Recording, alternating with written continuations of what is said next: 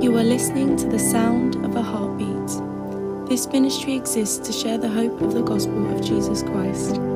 Join us as we discover what the Word of God says and how it applies to your life today. To learn more, follow us on social media at Sound of a Heartbeat. All right, we're in Psalm 5 and we're going to be looking at verses 4 to 7. So let's read this.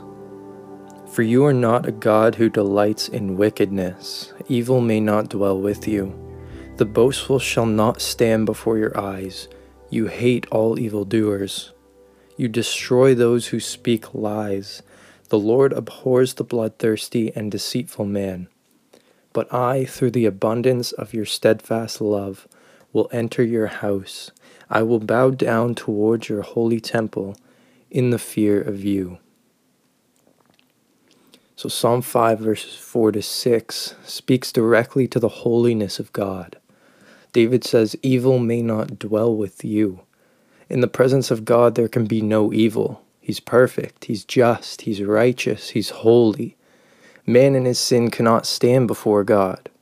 The boastful shall not stand before God's eyes. You can find it all over Scripture that the Lord detests a prideful spirit, but the humble he will exalt. David writes here that the Lord hates all evildoers, he destroys those who speak lies, and he abhors the bloodthirsty and deceitful man. This is a glimpse at the holiness of God and what it demands from us. It demands perfection.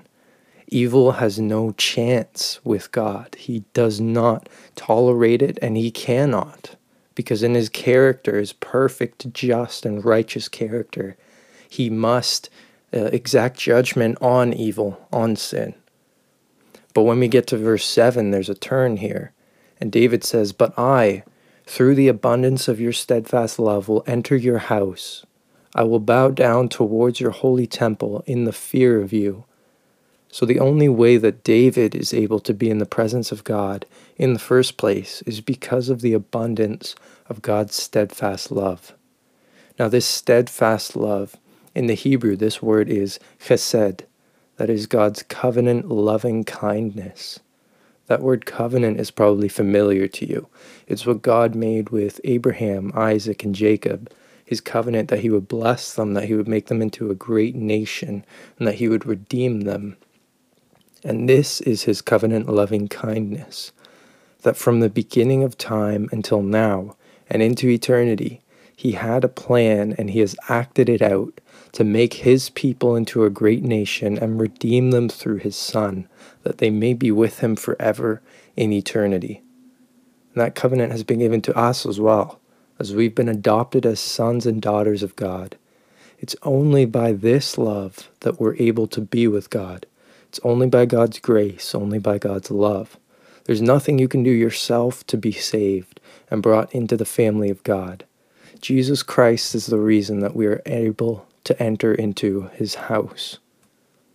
Now, what's the response to this? How should we respond to the fact that in Christ we're able to be with God because of the righteousness of himself that he's given us when he bore our sins on himself on the cross? Well, David's response to this love is to bow down in fear of God. Now, this isn't just a, a trembling kind of fear. David's not saying that he's he's afraid or he's scared here, though that probably is a part of it. Um, but rather, this is the majority of this fear is an awe filled and reverence, um, recognizing the holiness of God and marveling at his love for sinners. In the New Testament, we read that while we were yet sinners, Christ died for us. And our response to this is a reverent and awe filled fear of God, realizing and recognizing His holiness that we don't deserve any of this in the first place, and yet in His mercy, He gives this to us. He gives us His Son, He gives us His love. And may I say that this fear of God is lacking among the church today. I'll speak for myself. I need this every day. I fail at this.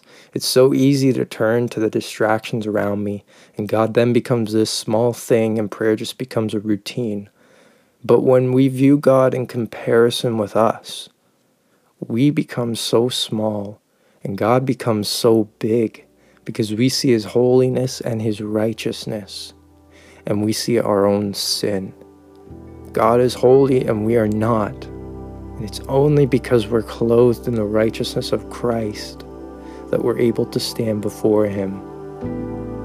Solomon writes in the Proverbs that the fear of the Lord is the beginning of wisdom. This fear of the Lord is what David has here in Psalm 5 because he knows of God's holiness.